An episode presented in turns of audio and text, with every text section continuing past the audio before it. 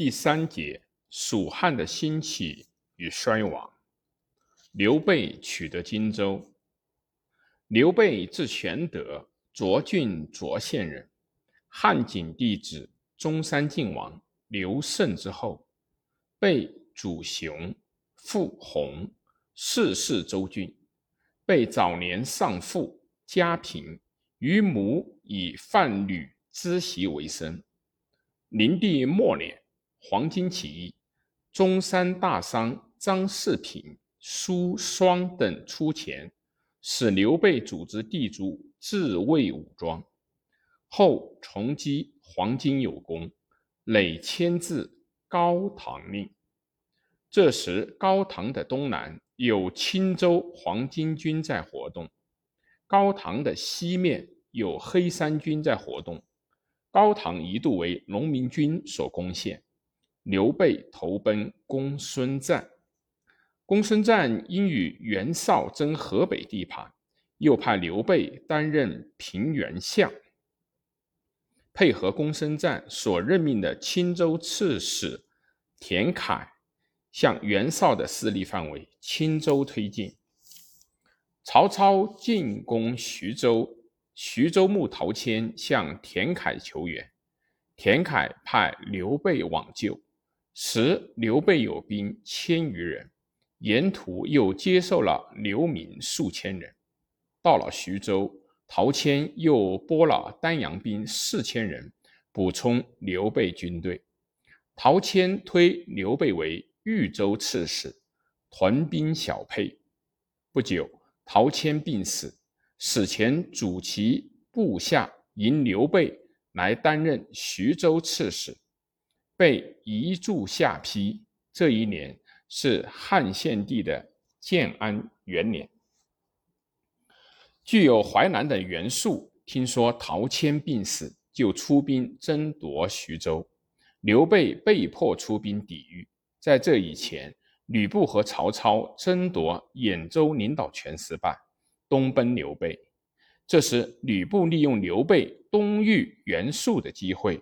用兵袭取了刘备的徐州刺史治所下邳，俘虏了刘备妻子及其将吏家属。刘备赶回解救，又被吕布击败，全军溃散。刘备收集散卒，退到广陵，饥饿困处，力士大小自相啖死，只得向吕布求和。吕布送还刘备妻子和将吏的家属，并同意刘备屯兵小沛，布自称徐州刺史，驻下邳。不久，刘备集兵万余人，吕布怕刘备力量壮大，派其大将高顺攻破小沛，刘备只能够投奔曹操了。曹操也利用刘备在徐州的影响，和备联军进攻吕布。很快就攻下了下邳，把吕布消灭了。这是建安三年秋冬间的事情。刘备由曹操表荐为豫州牧。吕布消灭后，他随曹操回到了许都，进位左将军。刘备被曹操很看重，出则同舆，坐则同席。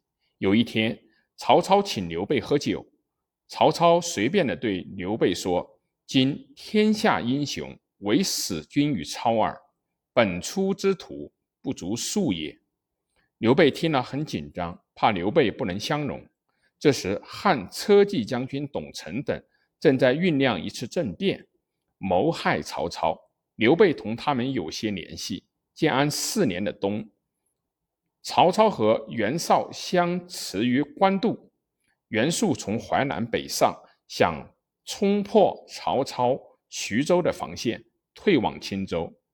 刘曹操派刘备前去堵击，袁术北上受阻，发病死。许都的堵城等政变阴谋也泄露了，刘备就索性在徐州杀攻杀了曹操所派遣的徐州刺史车胄，举兵反曹了。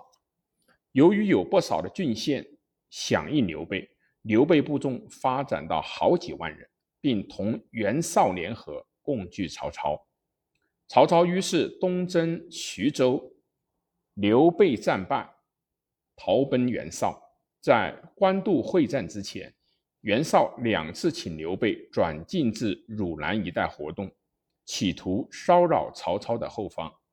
袁绍官渡战败，刘备就从汝南投奔到荆州牧刘表那里了。刘表统治荆州达二十年之久。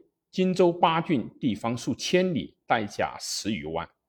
在牧守混战的时期，荆州比较安定，所以各地的人士都流寓到荆州来。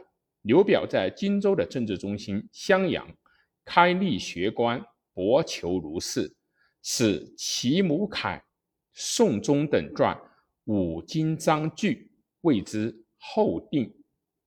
一时荆州的学术氛围也很。浓厚。刘备从建安六年来到荆州，到建安十三年，刘表病死，住在荆州有八年之久。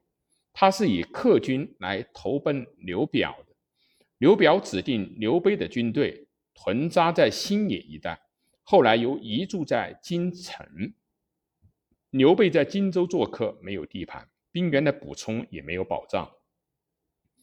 更严重的是，他左右人才寥落。虽有关羽、张飞、赵云等人，皆万人之敌，而文臣如孙乾、简雍等辈都是中等人才，要依靠这样一个班底来和曹操、孙权逐鹿中原是有困难的。他当前的首要任务就是延揽英才，以为必助。为使这个计划实现，在历史上就出现了刘备三顾茅庐。三次去访问诸葛亮的故事。诸葛亮字孔明，琅琊阳都人，家世两千担大官。东汉末，牧守混战，天下大乱。诸葛亮随叔父至荆州避难。叔父使诸葛亮居住在襄阳城西二十里的隆中，躬耕龙母。至此，自比管仲、乐毅。据《襄阳记》说，刘备访士事于司马德操，德操曰：“孰生如是？岂是食物？是食物者，在乎俊杰。此间自有卧龙凤雏。”备问为谁？曰：“诸葛孔明。”庞士元也。成为刘备谋士的徐庶也把诸葛亮推荐给刘备。